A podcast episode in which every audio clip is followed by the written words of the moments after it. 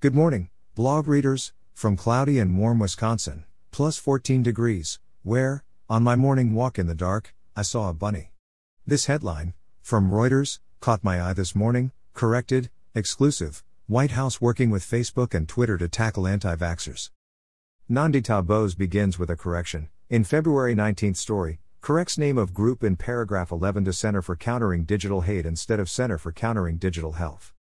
Then, she goes on to say, the White House has been reaching out to social media companies including Facebook, Twitter, and Alphabet Incorporated's Google clamping down on COVID misinformation and getting their help to stop it from going viral, a senior administration official said. Bose continues President Biden, who has raced to curb the pandemic since taking office, has made inoculating Americans one of his top priorities and called the move a wartime effort. But tackling public fear about taking the vaccine has emerged as a major impediment for the administration. Okay, Call me an impediment to the administration, but I have some legitimate fears about taking the vaccine. You see, over a period of some 30 plus years, I have had severe reactions, like headaches and chest pains, to a vaccine and some 70 other medications. So, as a result, I will not be getting the vaccine.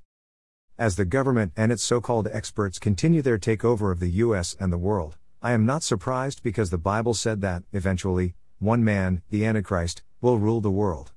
You can read about him in Daniel 9 24 27, Matthew 24 15 25, Mark 13 14 23, Luke 21 8 24, 2 Thessalonians 2 1 12, and Revelation 13.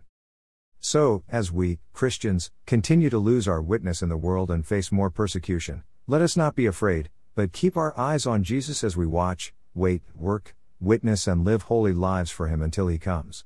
And, one more time while I still have the time, if you are not a believer in Jesus, please agree with God you are a sinner who needs a Savior. Then believe that Jesus died on the cross for your sins, was buried and raised from the dead to forgive all your sins and give you eternal life.